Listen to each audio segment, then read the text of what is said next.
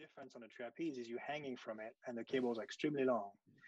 There's a lot of timing that is involved in swinging on the trapeze. So it's very complicated, it's very complex, very hard to learn. And I was fortunate that I was able to, you know, it was kind of natural for me. I was able to fly really high very quickly. Uh, I, I, worked hours and hours on the trampoline. So you have to learn how to fall in the net. You have to learn how to you know awareness in the air you need to know where you are. It's pretty dangerous stuff. I mean you do have a net but it's very dangerous still. Uh, and um, you know after six months of doing it i was catching a double somersault. Uh, so i learned how to be a catcher first and then i learned how to fly. Uh, and then i just couldn't get enough of it. Uh, i was doing hours of it every day. Uh, I was, just hooked. Welcome everybody to a n- new episode of BNAS Business Chats, Three Guys podcast. Uh, today's guest is going to really have a fascinating story to share. Uh, today, Florent Fougerouz joins us. Joins us. How'd I do, Flo? Not bad. Not bad. Very impressive. I knew I knew I was going to screw that up. But one, if you listen to any of our episodes, you know I usually flub almost every single one of the intros. So I want to do sort of a, a short intro, Flo, because I think um, he's got such a fascinating story. And you have to tell people that, you know, you said Florent Fougerouz, uh, but I go by Flo because nobody can pronounce my name. That's true. That's and oh no, no one can pronounce it properly.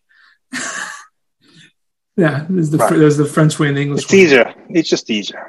Exa- exa- exactly. So so um, first, I want to share with how I kind of how I how I know Flo. Um, Flo, I've probably known you 10, 15 years at least. Uh, whether it was back in our early Starwood days, I was living in Connecticut. I think you were working in Connecticut, one of the casinos, Mohegan yep. Sun. Mohegan. And I was working in um, Greenwich. I think I got to know you there, and then I, moved, I think we've kind of stayed in stayed in touch. And you worked for Hilton for a time, and we traveled together, which is really where um, I got to know a little bit of your, of your story. And uh, what I was going to share with Derek and Brett is when you when when you when you're in sales and you travel sort of in a, in a group, you get to know people a little bit. And some people like you just kind of tell stories, like pretend stories, and no one kind of catches it. And some people tell stories that are kind of boring and you know they're kind of true. Kind of like my story, not too much. Just you know, I have nothing huge significantly, but when you hear what your your your personal journey, it's one of the most fascinating ones that uh, I think I heard within within our my my groups that I've that I've traveled the country in over the last 20 years. So so let's get let's get started. You ready to we usually have some fun. We usually have some yeah. fun before we before we before we get rolling. So um share with me your favorite European city that you've visited and why. Oh, city. I would say equally uh, in the south of France or Italy. You know, all those cities like Nîmes in France or even Rome, where you have all those Roman ruins.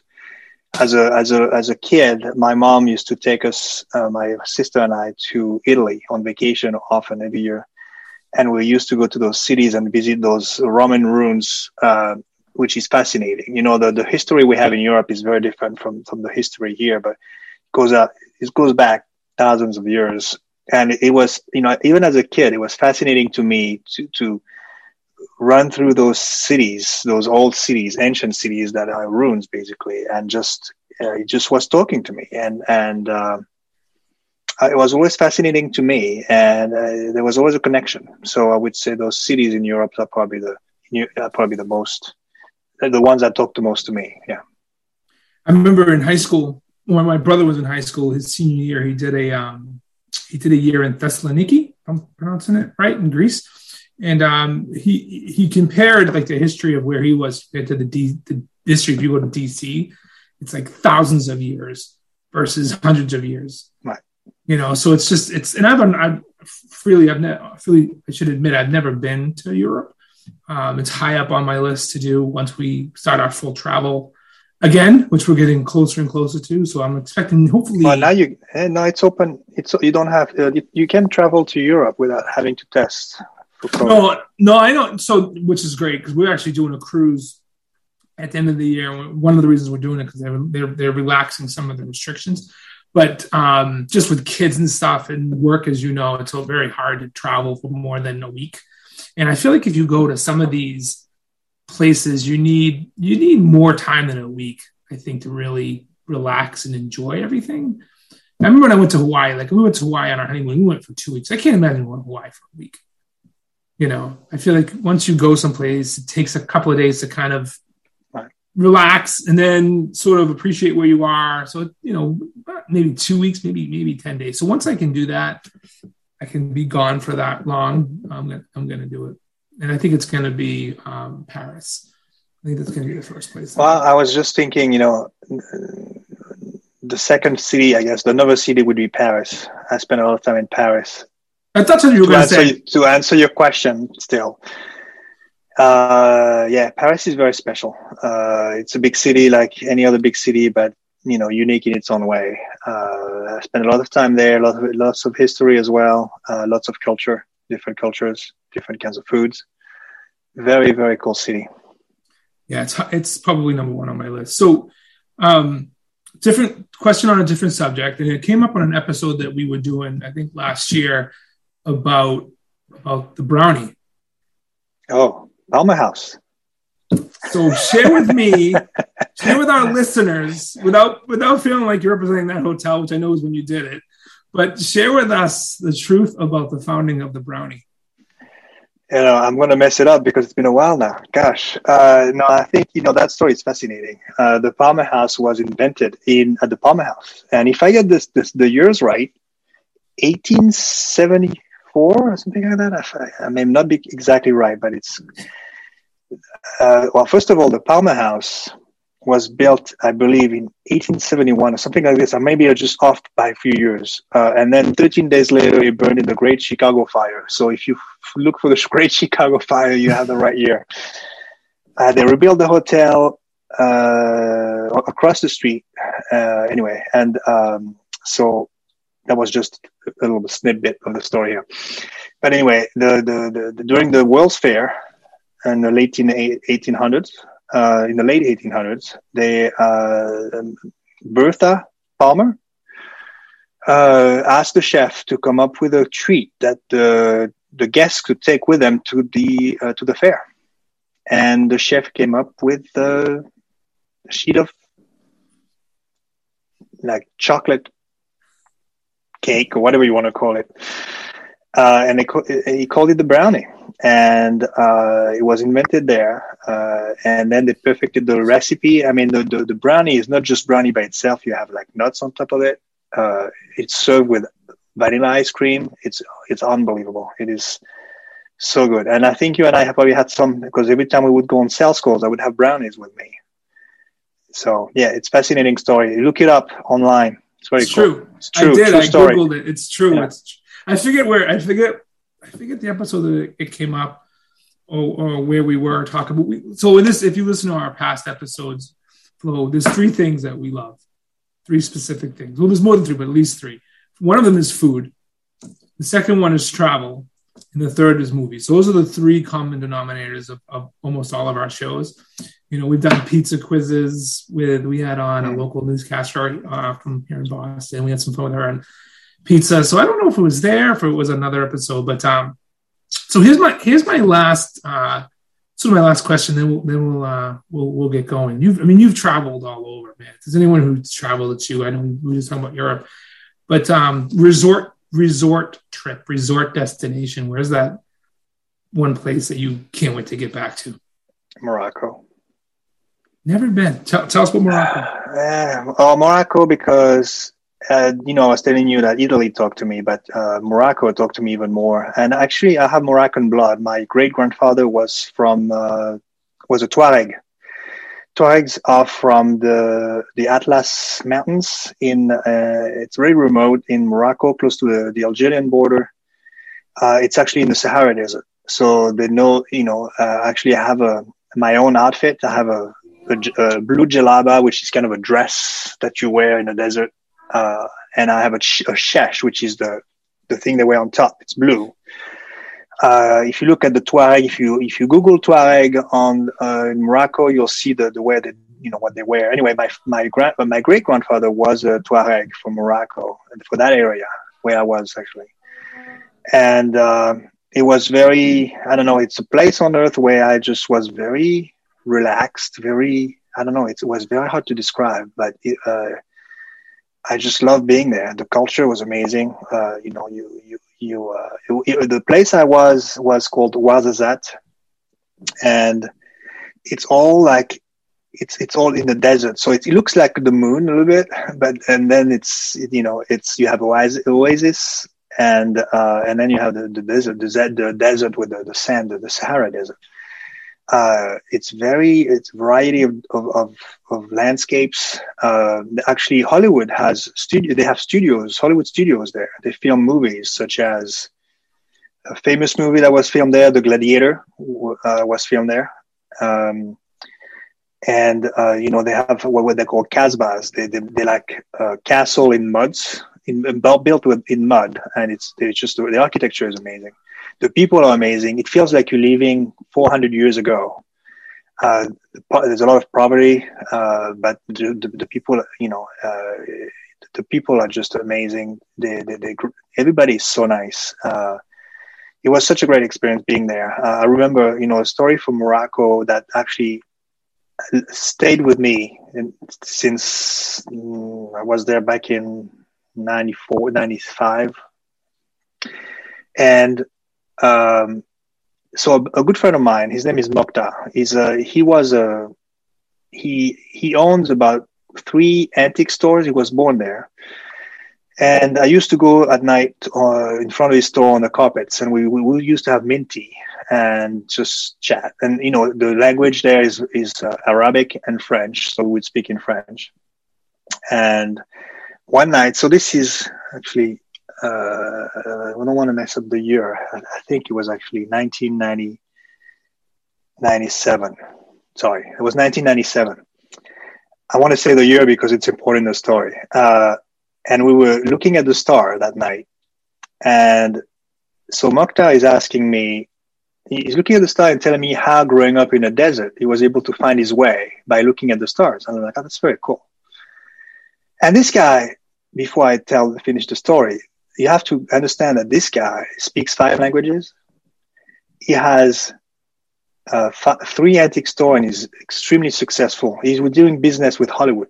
Hollywood is renting. They, he's renting his house to the Hollywood producers. Mm. They get all the props for the movies from his stores. He's just he has a lot of money. He's very smart, very very smart.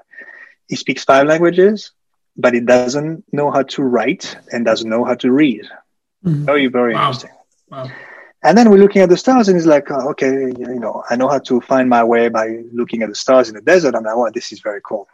And then he looks at me and he's like, where is the end of the world? And I'm like, what? What?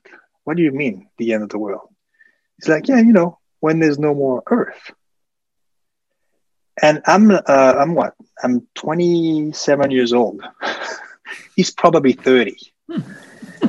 it's 1997 the guy is telling me that the earth is flat and he's wondering where the end of the earth is. And it's the most successful one of the most successful person i know in mm-hmm. business. Wow. and i was like well the earth is round. He's like what?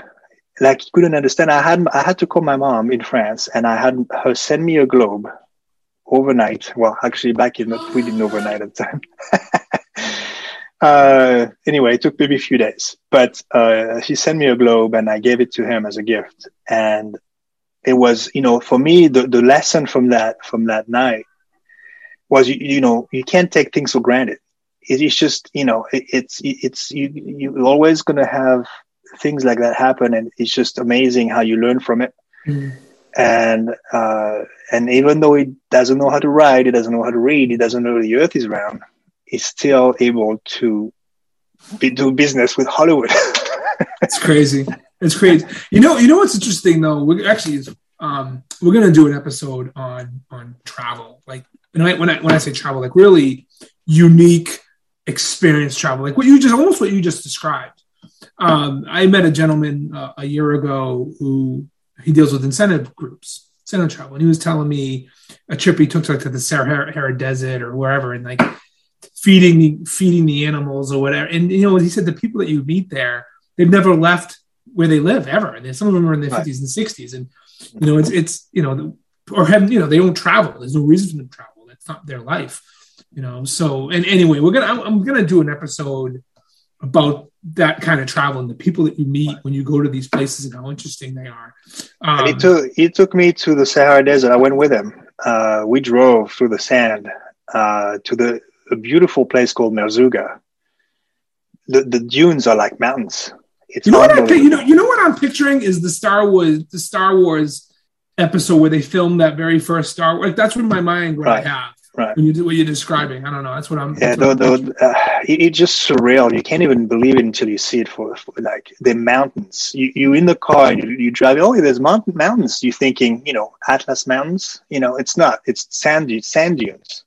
like wow. Yeah, and then you try to go do you try to walk to walk on top of it. It takes forever because you, you get you know you sink as you go up. Right. It's just. Uh, it is fascinating. Uh, that experience in Morocco, I just, you know, uh, and then I was in Marrakesh as well for a little bit, but very, very cool place to go to be. Um, so let so let's get started a little bit about you um, in your in your story there's so much to, to share, and we probably won't be able to cover it all. If we have you back for the uh, the luxury travel episode. We'll, uh, we'll cover more of it. Luxury so, travel, luxury travel with camels in a Sahara desert. Yeah, That's exactly. No, no, no, luxury is the wrong word. I think exp- luxury is the wrong word. I'm thinking more of like experience travel or whatever. So uh, a, friend, a friend of mine, just to, to, just to kind of one last thing on this, uh, a friend of a friend of our shows, he he had himself dropped off um, from a helicopter in Alaska in the brush, and he stayed in like a tent or something. You know, that's kind of the stuff that I'm talking about. Like I mean, again, luxury is the wrong word. Well, I have, I have stories about. Uh, I have a story about the camels in the Sahara Desert. I cannot tell you on the podcast, but uh, the, the, stuff I'm telling you, the stuff you see, it is. Uh, it's crazy. It's it's uh, yeah when you travel, but um, yeah, it's it's. I'm, I'm looking. The more the more I I dig into it and see the pictures because pictures tell a thousand a thousand words. Um, there was a movie. There was a movie that uh, Ben Stiller did a couple years ago. Um, Walter Walter Mitty. I forget what the full name was. Something Walter Mitty, but he's basically worked for um, not National Geographic, but I forget the name of the magazine that he worked for. He took and he was the he was the the um, he was the film guy. Like he developed the film and Sean Penn was the photographer, and he would send him pictures. So, long story short about this is, is he's doing the last episode of the, sorry, the last published magazine, and it just talk. It just they go to all these unbelievable places. They go to like um, Afghanistan. They go to all these unbelievable places in film, and it's just one of those one of those things when you watch it, you're like, oh my god, I gotta get on, a, I gotta get on a plane and go to these places. So so let's get going, Phil. Let's talk talk about growing up. You were born in in um Albertville, France. Talk talk about growing up, growing up there. Wow, yeah, growing up in in France in the Alps was was amazing. Uh, it was, and and you know, I grew up in the seventies in France, so that was the time where uh, you you know you I would come back from school and uh, and I would be outside. I would spend my entire afternoon outside in the woods uh, with my friends. We were, we know, we didn't have the technology at the time, so we were always out. Uh, so depending on the season, it would be in the woods, or it would be skiing, or it would be, you know. Uh, I was lucky enough one year for a whole summer. I had a horse. I had my own horse. It was a lot of fun. Um, but you know, we you know, I had the opportunity to grow up skiing on the you know, biggest ski area in the world. Uh, it was just right on my, you know, in my background. I just could get out of my house and the lift was right there and I had access to over 500 slopes. Uh, so we had a lot, you know, a lot of places to go. Uh, I, I, grew up playing ice hockey as well. So I played, uh, I played, I mean, uh, we were traveling a little bit with that team.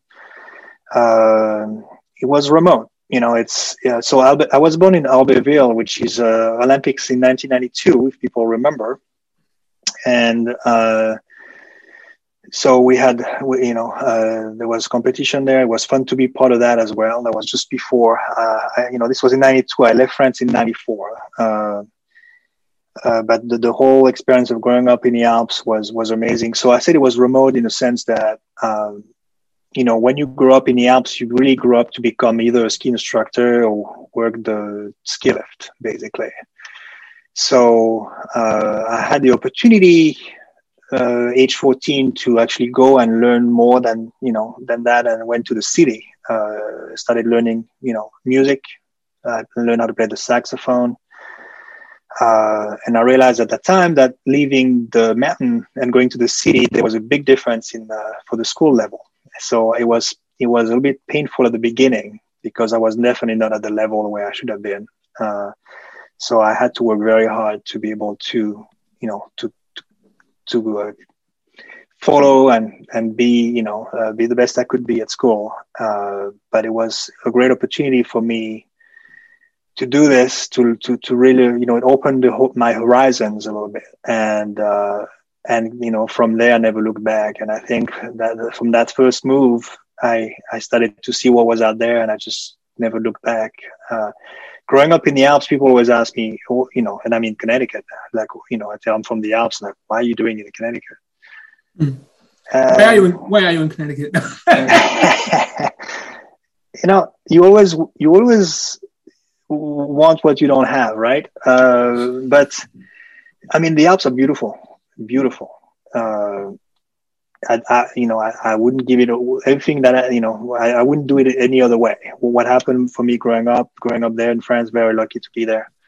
Amazing family, uh, lots of love, lots of, you know, lots of fun, lots of great experiences. Um, but you know, I just wanted more. I just, you know, I, I, every time I would travel, go, you know, go to the next city or the next country, I just couldn't get enough. I just, uh, and I needed to see more. I needed to be part of what's what was out there. Going, For me, going back is kind of going backwards. If it makes sense. Mm-hmm. So you, so you grew up. What's interesting is that you, uh, you know, on your bio, is you went to school well, let me let me back up. I know you through hotel sales. You're you're a sales executive. You're by far one of the best sales people that I've been around. Watching you and, and do what you do has always been been impressive, and I, and I mean that um, sincerely. But you, I look at what you went to school for. What's funny is I didn't go to school for hotel and restaurant management either, but I did go over like for like marketing or PR or whatever it is, whatever it was back then. You were you were sound engineer and theater. So talk a little bit about that part of your life and going to school for for, for that and, yeah, not, and uh, kind of transitioning into the hotel world. Well, my family, uh, you know, they never really went to college. You know, uh, they didn't. I don't think they finished high school anyway. Uh, most of them. Uh, and then I finished high school, and and then I didn't know what to do next because I was never pushed to go to college. You know, in the U.S., it's all about the college, right? Uh, yeah. So for me, the goal was high school and uh, and then after when I graduated from high school, I just like, okay, what's next? And then what's next was college, and I didn't know what I wanted to do. I didn't know. I, I had no idea. You know. Uh, then when you're gonna hear what I did after, you wouldn't imagine what I. anyway, I didn't know what I was gonna do, and and I didn't know until I was a lot, lot, lot older. Anyway, but um, so I and actually I remember once uh, one day um, I went to a store and I saw this mixing table, uh, and I thought it was a very cool gift for me for Christmas. So my mom got that for me, and I had a mixing table, and I was very excited about it. I thought it was great. You could mix sound. You know, this was when in the uh, in the eighties, late eighties, and um, and so I started putting my turntable, my turning no, turntables. Is that how you say? it, Yeah, the turntables. Is that how you call it? Turntables with the with yeah, the record yeah, vinyl records. Yeah, turntables. Yeah, you got. Yeah, I, I, plugged them in and I started mixing stuff and I had my records and, and I was like spinning and and I became a DJ. You know, uh, I was had my own DJ business. Uh, I also had two radio shows on two different radio stations. I was just really into that stuff. And then as I was looking what I was going to do, I, I was like, you know, I love sound. I love that stuff. I want to learn more about it. And I found a school in Lyon and Paris uh, to learn how to become a sound engineer. And that was part also as a, there was theater. I mean, I did theater in high school, and uh, it's basically I, actually I did theater in high school. Uh, when I went to college, it was mostly sound and light. Uh, it was just the techniques of theater. That's what they were calling it. But I did theater in high school. Um, I did plays and all that uh, but yeah, so when I went to to school, that was mostly sound and light, and I really enjoyed that. Uh, then I, I, you know, I worked in a studio in Lyon. Um, I did concerts, live concerts uh, between Lyon and Paris. Uh, it was a lot of fun. And you were you had your own CD. What was it? Was yeah, I, I recorded. Oh gosh, I recorded a CD in Paris as a singer. In a, in my from my best friend's studio. My best friend is still in Paris and he's now a composer, actually composing music for movies, for French movies. Um, and then I recorded a, a, a, CD in New York with a friend of mine, uh, Barbara, uh, which we met in Bora Bora, by the way. Uh, we were doing duets together, so we recorded a CD in New York. And then I can't skip over the being a trapeze artist. When did that get come into the because you're, you're doing theater and drama and music. And when did you transition over to? Uh, well, I went to Club Med. Yeah, I started traveling with Club Med as a sound engineer. So I was doing the sound for the shows. I was producing shows. I was performing as well. I was, so I was on stage and off stage as well. Um, and then I went to the Bahamas, and there was a flying trapeze. Uh, they were offering. Uh, you know, people could try flying trapeze, and then they were doing shows, and uh, and I decided that you know I was going to try. I said I wanted to give it a try. That's pretty cool. You know, you're not exposed to that kind of stuff every day, right? And, and by, by uh, the way, and, and by the way, I got I got to interrupt you for a second.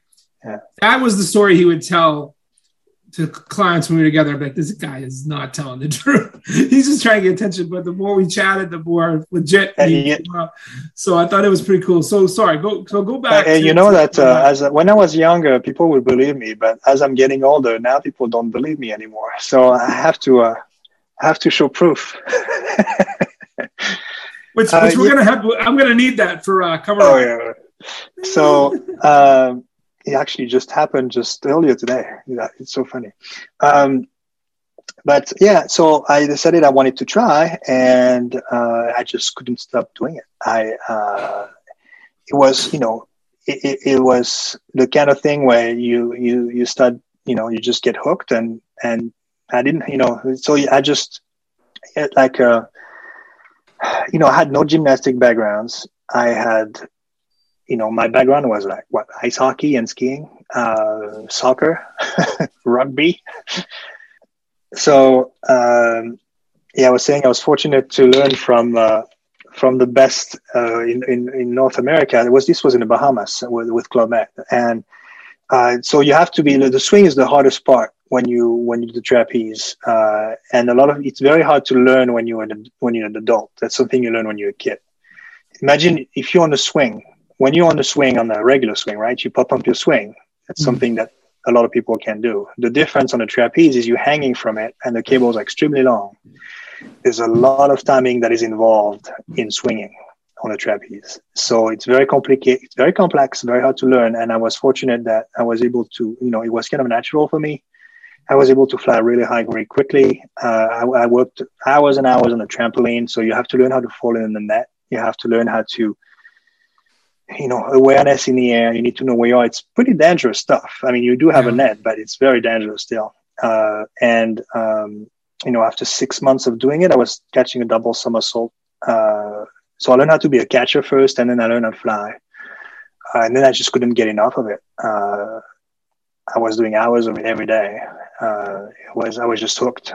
And um, i went from there and I did that for, for several years what would you What would you compare the adrenaline rush that you probably experienced? Oh gosh, you know when you you you hold the bar before doing a big trick to the catch, and you, your chest is just going like this. You see your heart beating. You know, but when you when you you know first so that's fear. First is fear because you know it's dangerous, but at the same time you know you go and you do your trick and you come back on the board and you're like wow I, I don't know. I don't know how to compare it to.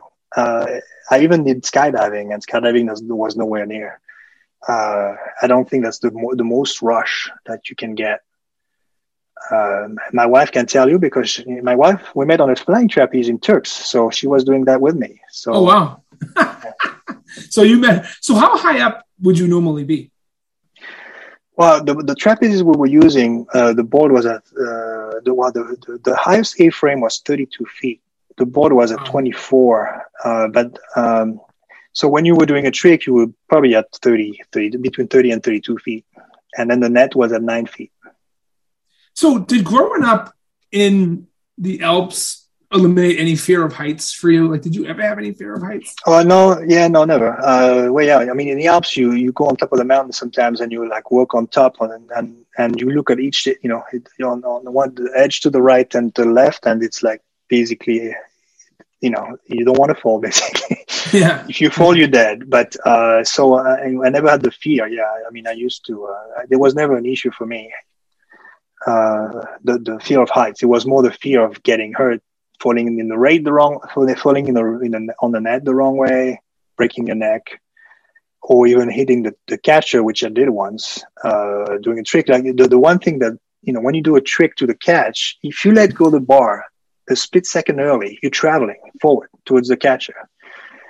Uh, you have to let go of the bar when the bar is at peak, and that's the hardest thing to do because you you know you have to wait and wait and wait.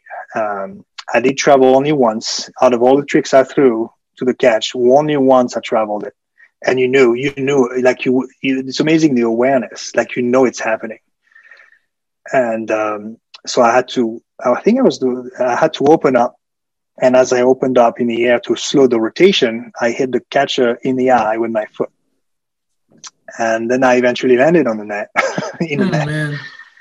Uh, the catcher was holding his head and was swinging all over the place because I just hit him uh, he had a major bruise on his eye, and then he's so I go down and I'm shaking, and he's like, uh, "Go back up, go back up on the horse." I'm like, "No." yeah, right. Yeah. And I went back up and did it again, but I was the only time. I mean, uh, so those are scary. Those are the things. You know, it was not the fear of height; it was the fear of. The only fear that I ever had was was the fear of getting hurt. And how many people? How many people would you perform in front of? Uh, it could be as high as well. It was hundreds of people sometimes. You know, we had villages at Club where we had like, you know, you could have 500 guests. So it could be hundreds or tens of people. Flo, I, I want to tell you that's on the list of things that people don't have to worry about me ever doing skydiving. Obviously, trapeze, anything with heights, man. I am not a heights person, and I travel a lot, but I'm in that airplane. I don't like book or movie or whatever it is, so I don't I don't even try to pay attention to it. Um, so that's pretty. So I want before we get into what what's going on in your life right now, I want to talk more about sort of your your journey because you've been all over the place, and maybe we can go into more of some of these places you've you've been to. I mean, do you do you travel to you know you've been to Bora Bora, the Bahamas, you mentioned Switzerland, Mexico, you've talked about Morocco, and met talk, you met about talking to your wife, met meeting your wife at Turks and Caicos, and you've been to Canada, obviously. Um, what are what are some of your memories, what are your best memories from traveling? What, what's for someone that's been all over the place and has the miles you have? What are what are some of your memories of some of the places you've been to? Well, I mean, I think you know I I I couldn't you know was traveling a lot. I couldn't get enough of it because I think you know you, you know traveling is amazing. It's amazing what it does to you. It just opens up your mind. It, it's just um, you know there's a the work where I'm at now. We have college kids that work with us um, at Water's Edge Resort and Spa in Connecticut, and we have uh, in the summer we have college kids that are working with us. And there was a kid. His name is Michael and he went to uh, Italy last year for one of his it was his third year of college. I went there for a few months, actually at the end of the summer last year, and uh, he came back. You know, this guy wanted to be a lawyer, and he came back and he's like, uh, "I'm like, so I, it's your last year this year? You know, it's the last year now. Why are you going to be a lawyer?" He's like, "No, I don't want to be a lawyer anymore." I'm like, "What do you want to do?" He's like, "I don't know." And I'm like, "Oh, traveling to Europe messed you up." He's like, "Yeah." it's it's it's the mm. that's the example of what it does to you. Like you start traveling, and it just is, it opens up your mind, and all of a sudden you you don't know you know you don't know what you want to do uh, to answer your question you know what was fascinating about the travel is just meeting all those different cultures yeah. you know when we, at club med we had like 130 different nationalities uh, you know i was in bora bora my boss was from brazil and he would he was speaking five languages i only speak one at the time i was trying to speak english and he would speak to me in French. I'm like, no, you don't speak to me in French. You speak to me in English because I, at least I want to learn how to speak English. Mm. And this guy, in six months, learned how to speak Japanese. In, you know, there's a lot of Japanese people in Bora Bora, and he was able to just learn the language just like that. And and and you meet so when you travel, you know all those different places, you just meet different cultures. You learn, so you you just like a sponge. You know, you're learning all this. You just like I was saying about taking things for granted, you really, you don't take things for granted anymore. You just learn. You just you just mm-hmm. see how people react to things. You learn from it. You see different cultures. You see how people do things, um, and so you just you know you just want more. You want to go so you know you mm-hmm. want to go somewhere else. You go somewhere and you you, you say okay, well you know I want to see more.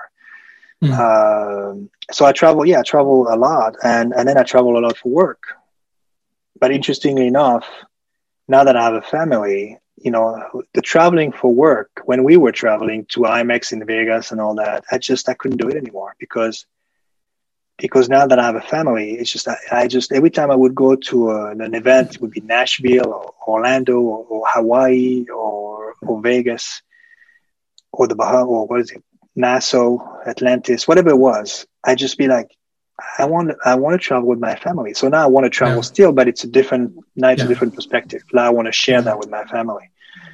But so it's different. I'm a different stage now. But uh, the, all the travel prior to that was all learning. You know, it was a learning process and uh, trying to see as much as possible because because the more you see, the more you want to see. It's, yeah, I I agree. I agree with you a, a million percent. Um, because my we weren't able to travel with my kids. Both both my kids um, have sensory issues, so it was hard to for just hard to travel with them when they were babies. Um, but as soon as they were old enough, so it was just before the pandemic started. We went to uh, Provincetown, which is a beautiful resort spot out here in Massachusetts at the very tip of Cape Cod. Um, it, we, we, were able to go there a couple times before the pandemic, and then we did that cruise in the Western Caribbean. So those were the two, and then we did some trips up north to uh, northern New England, but not like just to be able to experience these trips and it's not because business trips is and we kind of joke about it you kind of at the hotel or in the at the office you know you're not really able to enjoy so many of these beautiful things um, of, of these cities. So i think that's fantastic that when you go with your family not only are you experiencing it but your wife and your and your and your kids are. So you know for me to, to be able to do that. And I and I fun I love scrolling through the pictures because uh, that we that we take. I'm totally a photo guy. I'm the one taking the, the selfies with my kids, and I'm guilty of doing that. Um, Derek and Brett would, would would would confirm that that I do that a lot. But um, honestly, I think that you can't take those kind of memories away. And I think it's fascinating that you lived in all these places, and I forgot about that. It's not that you because you lived and worked in all these locations. You just didn't go for a week you actually were immersed within the community and um, the local culture and all. So maybe talk a little further about ex- the experience of these different cultures and how they vary from each other. Uh, it's I mean, gosh, I mean, if you look at uh, well, I spent a lot of time on the islands, which is uh, interesting, but uh,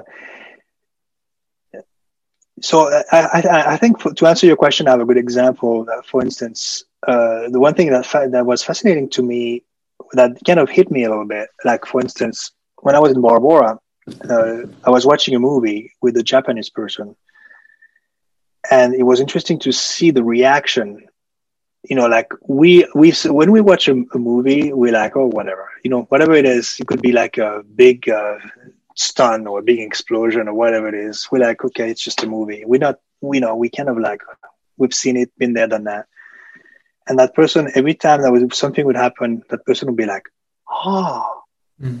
you know, like in awe of everything. So that person would take the, that movie and really enjoy every minute of it. And I was like, wow, you know, we don't do that, you know, mm. and, and, and you learn from it. You're like, okay, that person is really enjoying every moment of that, mm. of that moment of watching that movie. Mm. And we don't. And it's just like, you know, so that, that, that was, you know, that's a culture that's different because they, you know, uh, they, they don't, they don't look at things the same way we do. The, the, the Asia versus the Western world, right? They mm-hmm. don't look at things the same way. So you you kind of learn from that. Uh, and then you know, of course, in the in the islands, people are way more laid back than we are. mm-hmm. Mm-hmm. Uh, so I mean, every single culture is different, and and the most fun was when you work with different cultures at, at the same time in one place. Uh, you have to kind of you have to compromise because you, you you know everybody has a different culture so and you're living together so you you have to respect each other's culture this is a very interesting uh, way of of learning how to be around people and and uh, how to how you know how, how you want to be you know when you grow up but uh, that that experience was amazing because it's kind of like a little bit of the idea what's in the states. You have a lot of cultures in your in the compared to Europe. Europe, it's you know France, it's one mostly one culture, but in in US, you have a lot of people from a different culture. So it's kind of a similar experience, but it's in a smaller community. Yeah, I, have never experienced anything like that. I, I've people like yourself. I've had a chance to, to talk to people who've who've lived in these places. Um, you know, at my at my church, people who visited some of these countries and been been a part of some of the communities, and, and it's and the one thing that you hear is how how um, embracing some of these people are of people coming from di- from different cultures and how they enjoy um, hearing what your background is. And did you have that same feeling from these people, like wanting to learn more about your yourself and where you come from? Yeah. Oh yeah, absolutely. And you know, I think well, you learn from them and they learn from you. You know, that's uh, mm-hmm. we share our experiences, uh, and you hear stories from them. Uh, so yeah, no, definitely, and it's you know, and and the world we're living in today, when everything is technology, and you have you know, everybody's on their phones, trying to you know, on social media, trying to live. You know, I, I kind of look at it as my experience. We didn't have the technology. I didn't have to go and post a picture of me you know, in the Bahamas or Morocco or in the desert or wherever I was. I didn't have to do that. I was there. I could enjoy mm. it. Mm. Now it's about posting it and you get rewarded by getting likes or whatever mm. comments. It's a different way of do- looking at things. And, and, and so that's why I want to share the travel with my, my, my family, with my kids, mm. because I want them to really enjoy that, that part and grow by, you know, becoming who they are by learning that. Uh, it's it's you know it's I think it's very it's kind of a you know uh, it's kind of what people are going through now through their phone, but I you know I went I did it for real.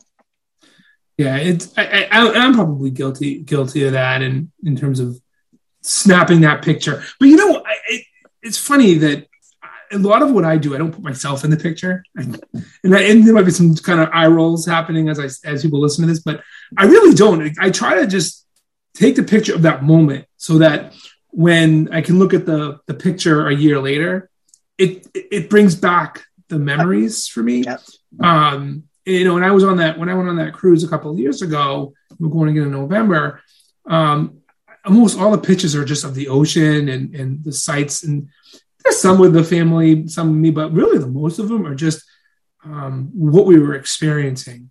And I'm so glad I did it because things were shut down for so long. We weren't able to experience anything like it for, for so long. Um, it was almost like a, a saving grace for me over the pandemic, being able to re-experience in some way uh, some of the things that we, we saw, whether it was whether it was the beautiful views out in uh, Provincetown or up in Maine, or on that boat, whatever it might have been. So, but I'm, I'm with you. I think people lose lose the moment. We talked about our kids, you know, being in the moment. I think right. again, I probably have some guilt on that, but yeah, and and I mean, you can you take pictures when you travel. I'm not saying you shouldn't. What I'm saying is mm. is people that are just trying to show people. They only post the pictures because they want people to to react to it. It's just yeah. different. It's you know.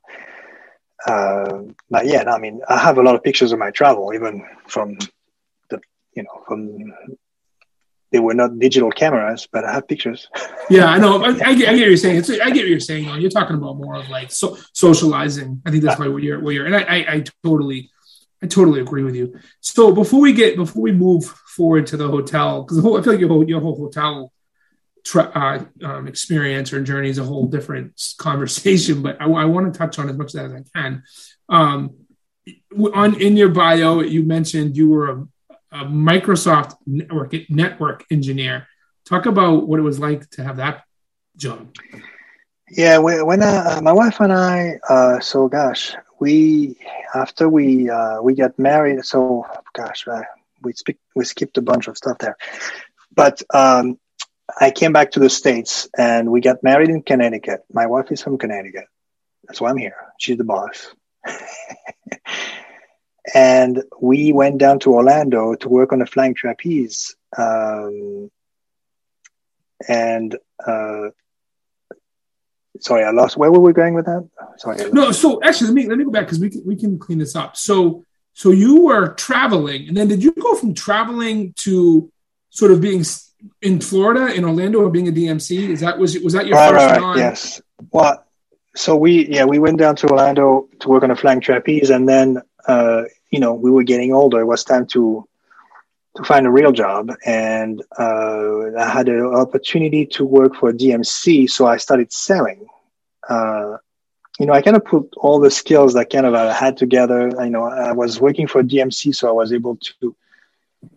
Uh, I was selling and producing, so I was able to be involved with anything that was, you know, sound, light, rigging, you know, we did a lot of Cirque du Soleil type events for corporate groups. So I was, you know, was my was my cup of tea. You know, I was able to, I was able to be a one person band, you know, to to be able to do all this. Um, and and so that that's when I started to really sell, become a, a salesperson, and uh, and then we moved back to Connecticut and had the opportunity to work at Mohegan and became, you know, be, uh, I went to Mohegan first with a, they had a DMC there and I worked with the DMC first and then moved to Hotel Self. And that's when, look back from there, that's when I became a hotel sales professional. And uh, I learned everything from my mentor, which I met there from Hilton, Chris Perry, which you know. and then moved on from there so and just so people can appreciate what a DMC because you kind of covered it sort of quick. A DMC, their their functionality in a lot of ways is to those big pro- meetings that you may go to for your company or your or an association or whatever it might be, uh, conference. They're the people that sort of bring everything to life in some right. ways. You know, especially especially the events that are happening outside of the hotel or get you where you need to get to that's what they do. And doing that in Orlando, I think that's probably one. I in Orlando, that's going to be one of the most competitive um, industries as being a DMC. Uh, well, yeah, there was a lot of DMCs. I mean, I had to go in the convention and visitors bureau's book to find out which convention was coming, and I would call every single one of them. Yeah. yeah. Uh, and then you talk, you know, you talk to them. Yeah, DMC, so destination management company. Uh, basically, they take care of everything but the, the the, the accommodation and the meeting space. And uh, if you have need for car, you know, for transportation, meet and greet, uh, entertainment, um, for for events, uh, that's what you know. That's what a DMC would do. Definitely. So yeah, and I, and so I want to I want to get into um, your your sales evolution from from um, from the from the casino to, where you are now. I want to do that in a second, but so let's kind of I want but I want to rewind. So you um, so you're at the you're at, you you join the casino. That's where you start getting in, into sales. You, and your mentor uh, is is is Chris. So start start with sort of um, your involvement in sales and how you gravitated towards sales because it's different than everything you've done before. You, for the most part, you were in you were you were more in operational positions. Right. So you go from being in operational positions to now putting putting those events together to bring those people together. So talk about that change and um, why you you stayed with it as long as you have. Uh, you know, the hospitality industry. I think I, have I've been in the hospitality industry all my life. Uh, when when you think about it, I mean, when I were, you know, uh, I grew up in the Alps. It's a resort. You know, we have guests coming every winter and summer to have experiences, and I was, you know, I was. Uh, I was doing that. I was I was welcoming guests and I was making sure they had a good experience. And same with Club Med, you know, resorts, hospitality, uh, trapeze, same thing. You know, we're performing, but also sometimes we have people come in to try and we'd be like greeting them and helping them trying to do trapeze, kind of hospitality a little bit. So uh, the hospitality, you know, it's always been, to me, it seems like it's always been the same. Always trying to help people and put, you know, give a good, a great experience for people and selling, you know, selling uh, either what it was the, you know, an, an event or uh, production to a to a corporation or an association for an event, or just selling, you know, a hotel and a meeting space, a destination for for a corporate meeting or an association meeting, or um, it's the same idea, and it's just a relationship you build with those people. It's the um, you know, not not only with the client but also with your peers, you know, from other hotels like we did with with, with you and uh, with Hilton. Uh, it's such a great experience. It's such you know, um, and and it's it's very rewarding. I mean, you know, uh, you you get people to trust you. People are looking to to give you know, when they plan a meeting, they plan a meeting for a purpose, you know, and they're looking to get some ROI from it. And there's a lot of pressure for people, you know, uh, in the company, within the company, for instance, for that person looking for the right venue to, to provide what the executive is asking for. And, and you're here to provide them with a solution. You know it and and when it, everything comes together and they trust you you build a relationship they trust you with with the, with what you have to offer and they sign a contract with you and you you go you know you go with them along the way. You, you're not getting you don't really get involved in the operation but you're just there because you know you sell yourself as well right? Uh, and then when everything is completed and everything was a success it's very rewarding. And then you build those very strong relationships with those people and and you, you take that with you wherever you go well, I find it interesting that at least two of the positions that I'm aware that you worked in, whether it was Mohegan or in Chicago, you worked in some pretty highly competitive situations of, throughout the country, probably two of the most, arguably in Chicago and, and, and working at that casino, any casino, but specifically that one. Um, how did your experience with what you would, what we talked about for the first part of the show? How much do you do you lean on that for what for your within your sales experience and that kind of competition? Uh, so for me, it was uh, I was different. You know, it's about you know a good example. You know, when we used to do sales calls, uh, are you still doing that? yeah, we we are back to doing sales calls. Yes, and uh, and we would let's say a good example is let's say we you know there would you would you were with me. So you what? Uh, Hiltons of San Diego. I was Hiltons of Chicago before I was at Hilton of Washington D.C.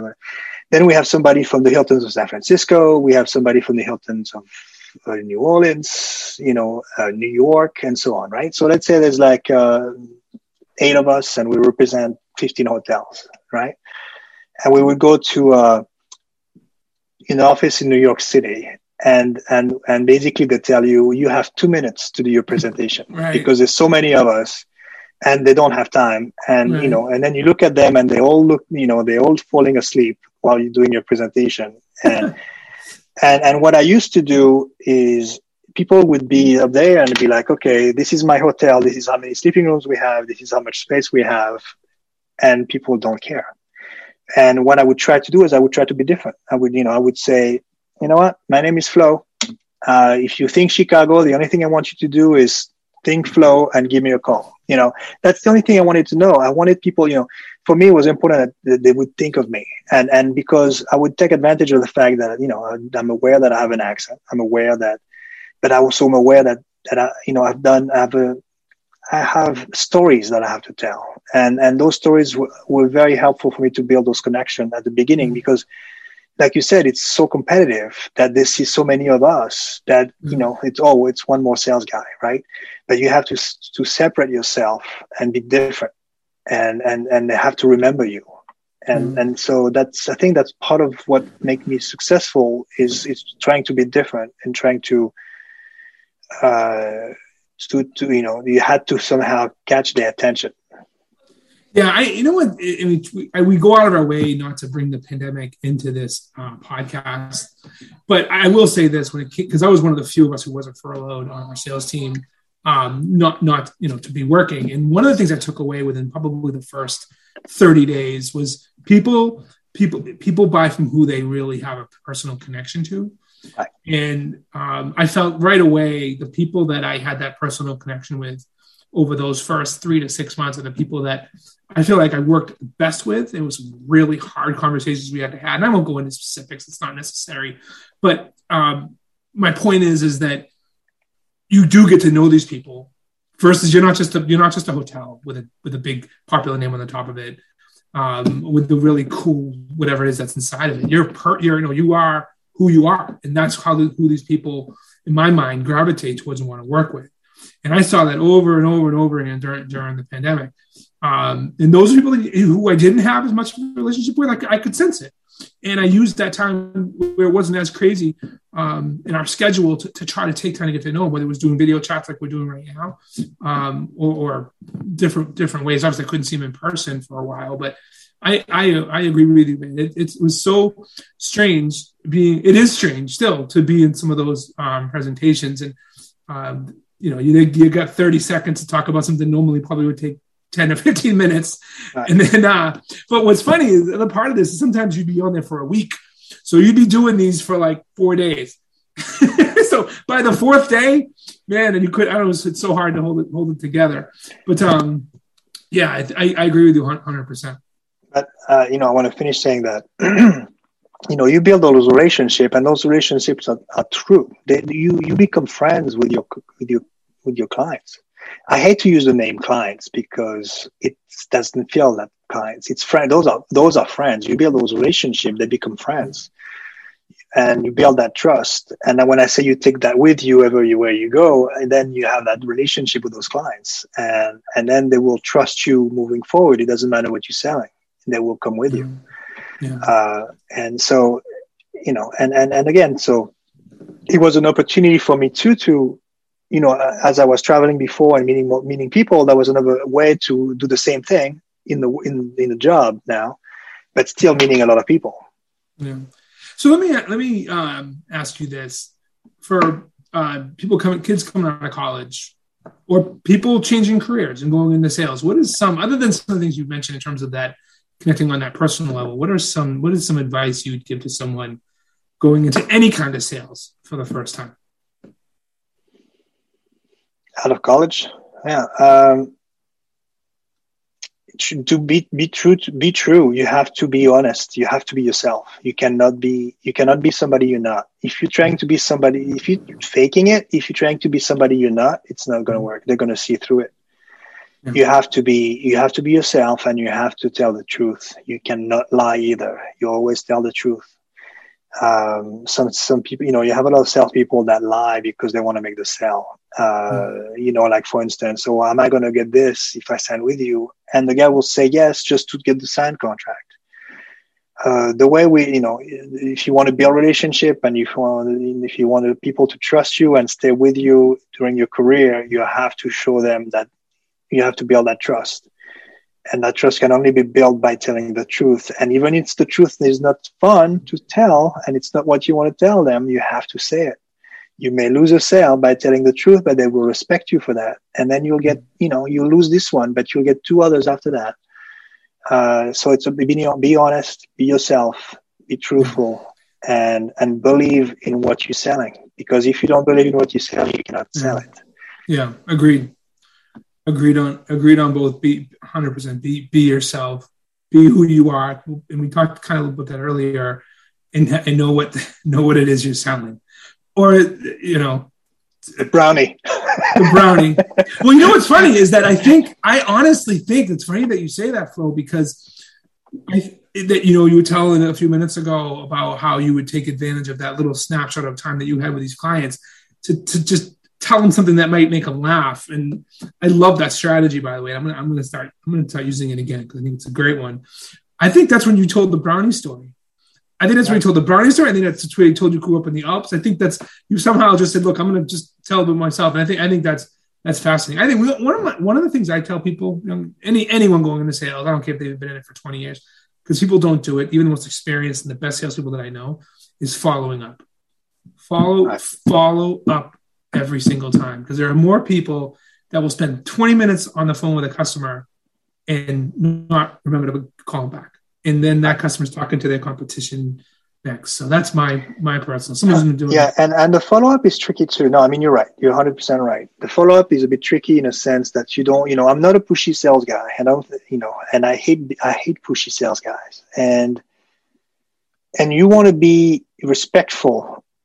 Uh, so the follow up is tricky in a sense. Yes, you have to follow up, but you have to be uh, respectful of you know the, the the one thing you forget to say is Chris Perry will tell you that you have to ask the question you know value engagement. When is a good yeah. time for me to follow up with you? Yeah. you know you have to have you have to know you have to ask those questions. You have to know exactly when what the decision process is going to be. You have to have an understanding. It's not just about following up.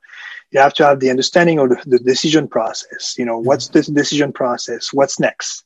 After you, you're done with me you know what's the next process? Who's you know what are you doing? Are you seeing other hotels? Are you seeing other people? Uh, who's making the decision? What's the timeline? When is a good time for me to follow up with you uh, and stuff and so on. So you have to follow up but you have to have all the information you need to know to do a right follow up no agreed. Agreed 100% so i want to give you a chance to talk a little about what you do now. So share with us a little bit about water's edge resort, resort and spa. It's a lovely place, very beautiful. Uh, I, you know, it's a, it's a jewel in Connecticut. I, it's, uh, I'm only 35 minutes from here, from there. And, um, and, you know, interestingly enough, my wife and I went there to celebrate one of our anniversary years ago. And, uh, and I never get, never went back. Um, and it's just and interesting enough a lot of people in connecticut don't even know it exists so that's my as a as a director of sales and marketing there is kind of my goal to make people aware of who we are uh, it's right on the water uh, we you know it's it's a resort. Uh, it, it's it's a it's it's um and it so there's meeting space. We you know we do meetings. We do we do a lot of weddings. Um, we do a lot of different kinds of events. And also they they, they have um, so we have a combination of guests between, you know, so between corporate, association, social, and then we have transient business, uh, le- leisure. We have timeshare as well. Uh, so there's a, there, you know, there's, there's, a lot to do there. Uh, a lot of people, a great place. We have uh, outdoor restaurants, outdoor bars. We have a bar on the beach. Um, we have beautiful villas. Those are two bedroom suites uh, overlooking the water which basically the sound. It's not the ocean; it's the sound because you can see Long Island from there. Uh, and so, yeah, it's it's a beautiful place. Um, so look look it up. watersedgeresortandspa.com. You spell it out completely, and uh, it's a great place to go on vacation, even for a few days, a couple days. We have a spa as well, you know, resort and spa. Beautiful spa. Very, spa is very busy. People are, you know, after COVID, people are really enjoying uh, being able to get out there and just mm-hmm. start living again. So that we've been very, very busy. Yeah, I, I agree. My, I, we were on sort of two and a half weeks of vacation, different different places, and we went up to Portland, and we went to um, a spa there, and it was my wife and I. It was jammed, and we we had such a we had jammed in like just was busy. It wasn't you know it was relaxing and nice and all that stuff, but it was uh it was beautiful. So tell me where in Connecticut the resort is. It's in Westbrook, Connecticut. So it's uh it's off 95, I-95. Uh, it's kind of between uh, New New Haven and uh, and uh, uh and Waterford. Um, yeah. So yeah, and so it's yeah, it's very easy access from you know not far from New York City. Um, it's very easy access from you know from anywhere in Connecticut or even from you know Massachusetts or New York, New Jersey. We have a lot of people you know from the, the New England coming to us. Um, and a lot of again a lot of people don't know who we are uh, which is very very so we, we have a lot of presence on, on social media both you know we have a on facebook instagram uh, and then you know uh, like i said check out our website there's a lot of uh, information on the website we have live entertainment uh, every night outside uh, we have we expanded the patio so it's a beautiful view of the water and then we also have comedy tonight. Every Wednesday night we have comedy, and then uh, you know it's a we are uh, all year around resort, so we don't just operate in the summer.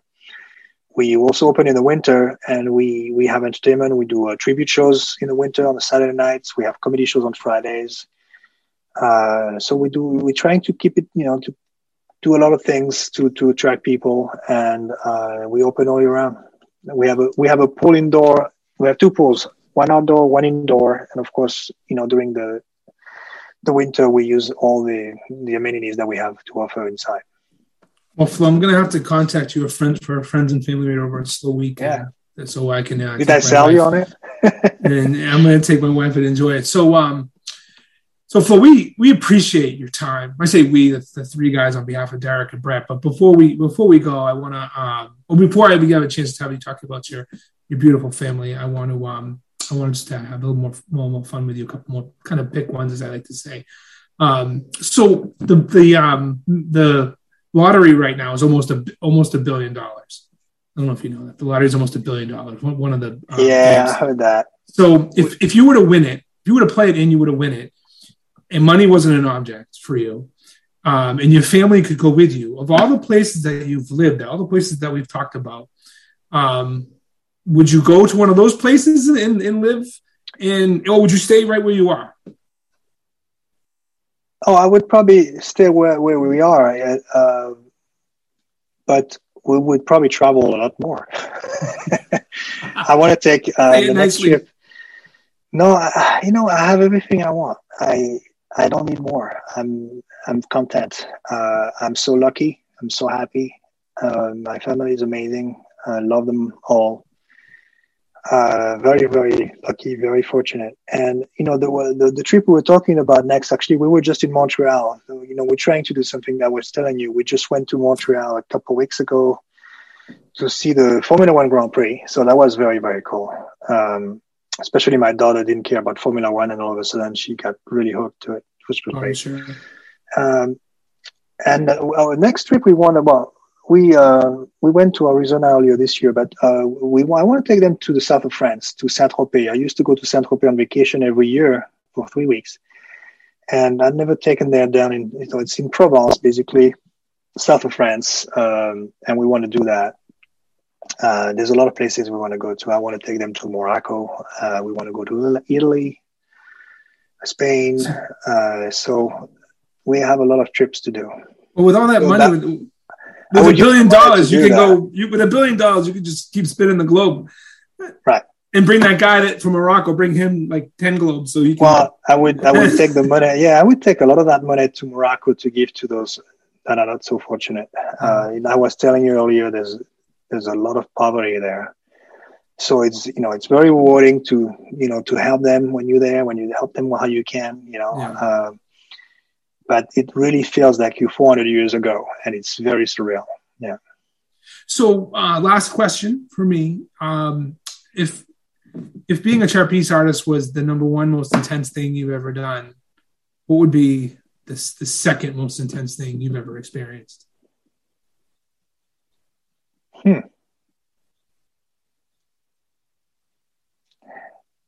I think adrenaline. You know, that's the word I'm. Uh, I think being in being in front of the being on stage being in front of the crowd and and you know there's a story i didn't tell but it reminds me when i went to the bahamas the first time and i was in the sound booth 1994 there was this guy on stage he was the mc and he was having people do the we call that the crazy signs so there was the dances and he was the mc and he was on stage and i was like i couldn't understand what he was half of what he was saying and i was like you know what I want to do this.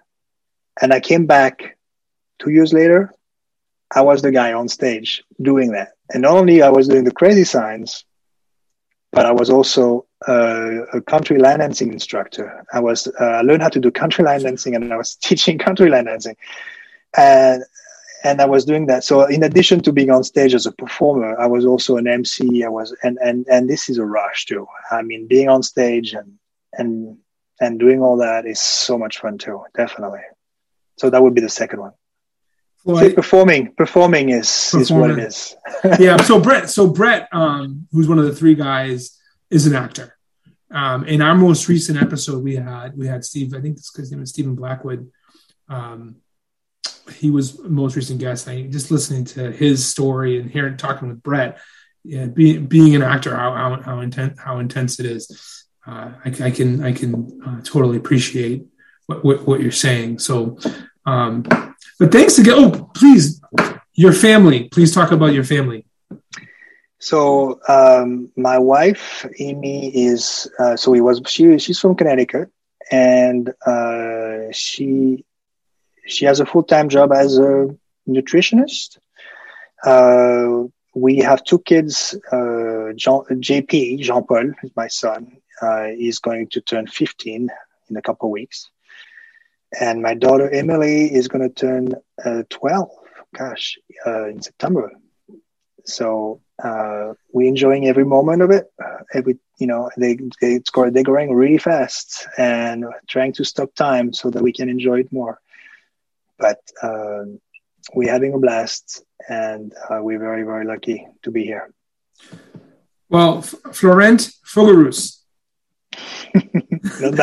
We appreciate you joining us. Um, what an amazing journey! There's probably so many things that we didn't cover, but if we do, if we do do that, uh, I'm not going to call it luxury travel. If we do the experience travel episode, you are half. You're gonna. You're gonna. I'm to require you to be a part of it. So um, hang out for a minute if you can. So so appreciative of uh, of you joining the Three Guys podcast, BNAS Business Chats, and uh, we're gonna have well, you back you. soon. Yeah, thank you for having me. Uh, thank you for asking me to do this. It, it means a lot. Appreciate it. Yeah, well, you're welcome back anytime, and uh, thank you to all of our listeners. We appreciate. Um, I think 4,500 downloads we're at right now, and we have some great presence on uh, Facebook and Instagram, Twitter, LinkedIn, and we're growing. And we have a, uh, a, a website that's going to be getting launched hopefully within the next uh, couple of weeks. Where we're going to kind of use that website to put a lot of our stuff on, so that people can kind of go to one location and find uh, not just obviously our podcast, but some of the other stuff that we're we're working on. So thank you again for um, all the support from everybody over the last year plus, and stay tuned for some more exciting episodes from the Three Guys podcast. Thanks again, Flo. We appreciate you joining us tonight. Thank you. Thank you for listening to another episode of the Three Guys podcast. We appreciate your support. For additional exclusive content, please follow our Three Guys YouTube channel. And of course, all of our social platforms to include Twitter, Instagram, Facebook, and LinkedIn. Again, we're appreciative of all the support. Thank you.